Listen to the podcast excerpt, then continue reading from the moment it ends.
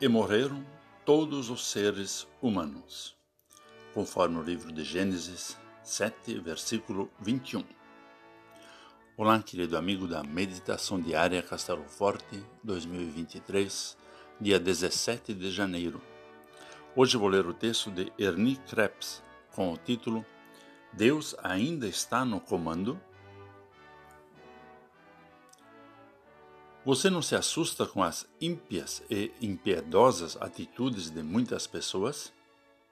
Deus não deveria acabar com essa gente?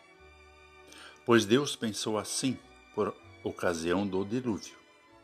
Frente à maldade e à impiedade humanas, o Senhor ficou triste por haver feito o ser humano na terra, e o dilúvio se tornou inevitável como condenação da impiedade.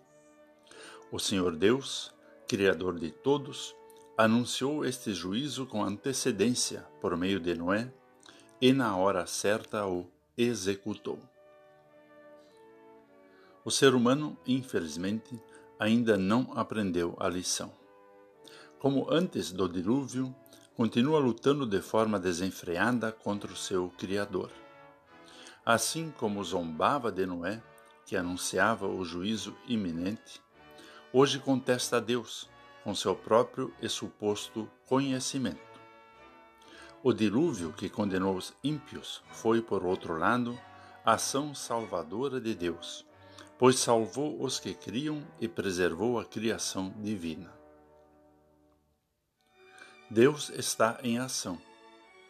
Ele está no comando. Sem a arca e sem a fé que nele confia, veio a morte. Da mesma forma, sem a cruz de Jesus, vigora a morte.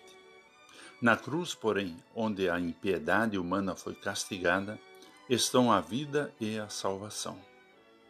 Na arca de Noé estava a vida, a salvação, pois Noé foi salvo porque confiou. Da mesma forma, para quem crê, a salvação está na cruz e a vitória sobre o dilúvio do pecado está no sacrifício do Filho de Deus. Deus continua no comando, sim. A impiedade que nos assusta não vai prevalecer. Noé nos deixou o seu exemplo.